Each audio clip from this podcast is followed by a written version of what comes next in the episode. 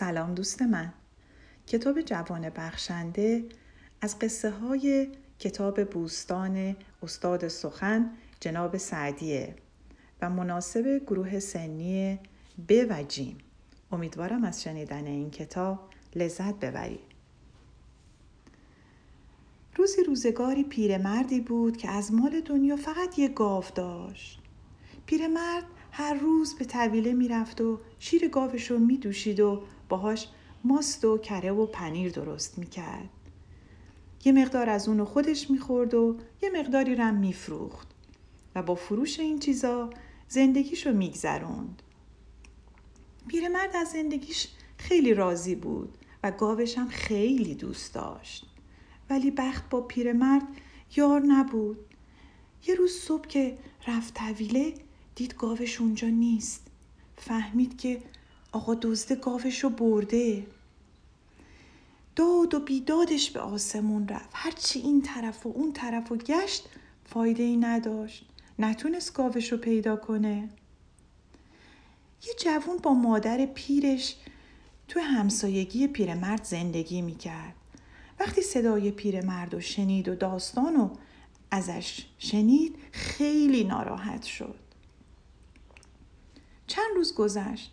پیرمرد غمگین تو خونش نشسته بود که یکی در زد. وقتی در رو باز کرد جوون همسایه رو دید که افسار یه گاوی رو گرفته دستش رو اونجا ایستاده. پیرمرد با تعجب به جوون نگاه کرد و گفت این که گاو من نیست. چرا اونو اینجا آوردی؟ جوون افسار گاو رو به دست پیرمرد داد و گفت مال توه. اینو برای تو خریدم. بدون فروش شیر و ماست که نمی‌تونی زندگی کنی. این دفعه دیگه خیلی مواظبش باش که دزدا نبرنش. پیرمرد گفت ولی پولش از کجا آوردی؟ نه نه من نمی‌تونم اینو قبول کنم. جوون خندید و گفت ناراحت پولش نباش پیرمرد. پدر خدا بیامرزم یه مقدار پول به ارث برام گذاشته بود. اونو گذاشته بودم برای روز مبادا. حالا همون روز مباداست دیگه. پیرمرد قبول نمی‌کرد. جوون گفت فکر این پولو به تو قرض دادم. هر وقت تونستی اونو به من پس بده. خلاصه پیرمرد راضی شد و گاو و برد خونش روزا گذشت و گذشت. تا یه روز پیرمرد رفته بود شهر. دید شهر خیلی شلوغه. سوارای حاکم این طرف و اون طرف میرن. مردم تو کوچه ها و پشت بوما ایستادن و نگاه می‌کنن. هر وقت کسی رو دستگیر می‌کردن اینطوری بود. پیرمرد از یکی پرسید چی شده؟ باز کدوم بخت برگشته ای رو گرفتن؟ مرد گفت میگن یه جوون روستاییه. انگار با یکی از سرداران حاکم دعواش شده و سردار رو کتک زده. اونم بد جوری عصبانی شده و دستور داده تا بگیرن و ببرنش. پیرمرد آهی کشید و گفت امان از دست این سربازای حاکم. پیرمرد اینو گفت و به راهش ادامه داد. در همین موقع چند تا سرباز رو دید که کشون کشون دارن یه جوون رو با خودشون می‌برن. وقتی به جوون نگاه کرد از تعجب خشکش زد.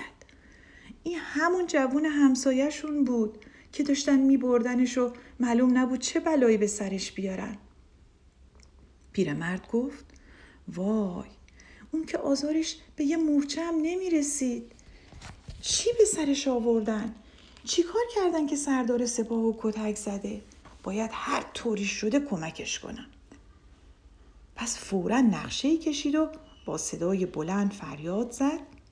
آی مردم دیدید چه خاکی به سرمون شد؟ شاه شاه مرده. پیرمرد با گریه و ناله این حرفا رو تکرار می‌کرد. شاه مرده شاه مرده. خیلی زود این خبر توی شهر پیچید و همه فریاد می‌زدن شاه مرده.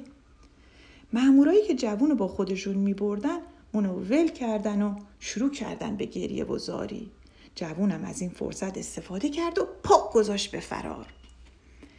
همه همه عجیبی تو شهر پیچیده بود. سربازا سر و سینه زنان رفتن قصر. اونا فکر می‌کردن با جنازه حاکم روبرو میشن. ولی در کمال ناباوری حاکم و سالم روی تختش دیدن. با تعجب به حاکم خیره شدن و گفتن ای حاکم بزرگ مگه شما نمردین؟ حاکم که خیلی جا خورده بود فریاد زد چی؟ مردم چطور جرأت می‌کنین چنین حرفی بزنین؟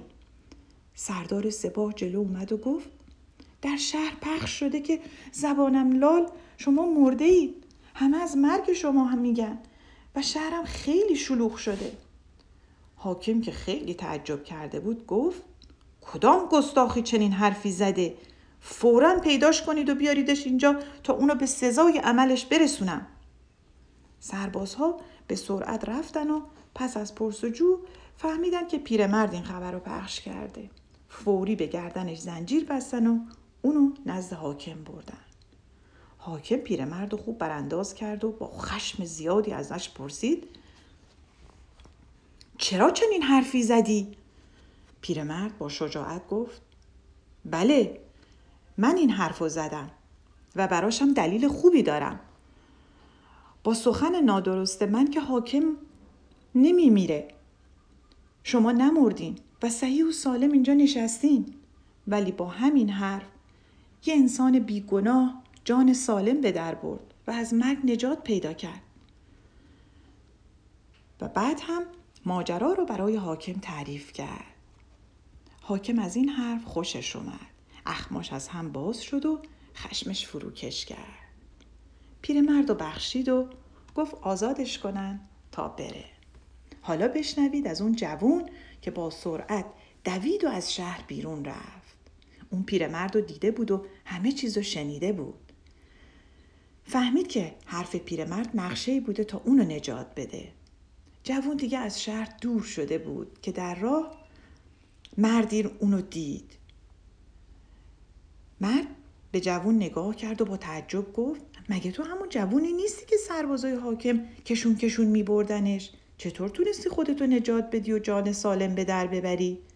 جوون با صدای آهسته گفت هیچ بخششی پیش خداوند بی پاداش نمیمونه. جواب کار خوبی رو که انجام داده بودم گرفتم و از مرگ نجات پیدا کردم. اون وقت با سرعت دوید و رفت تا هرچه بیشتر از اون شهر دور بشه.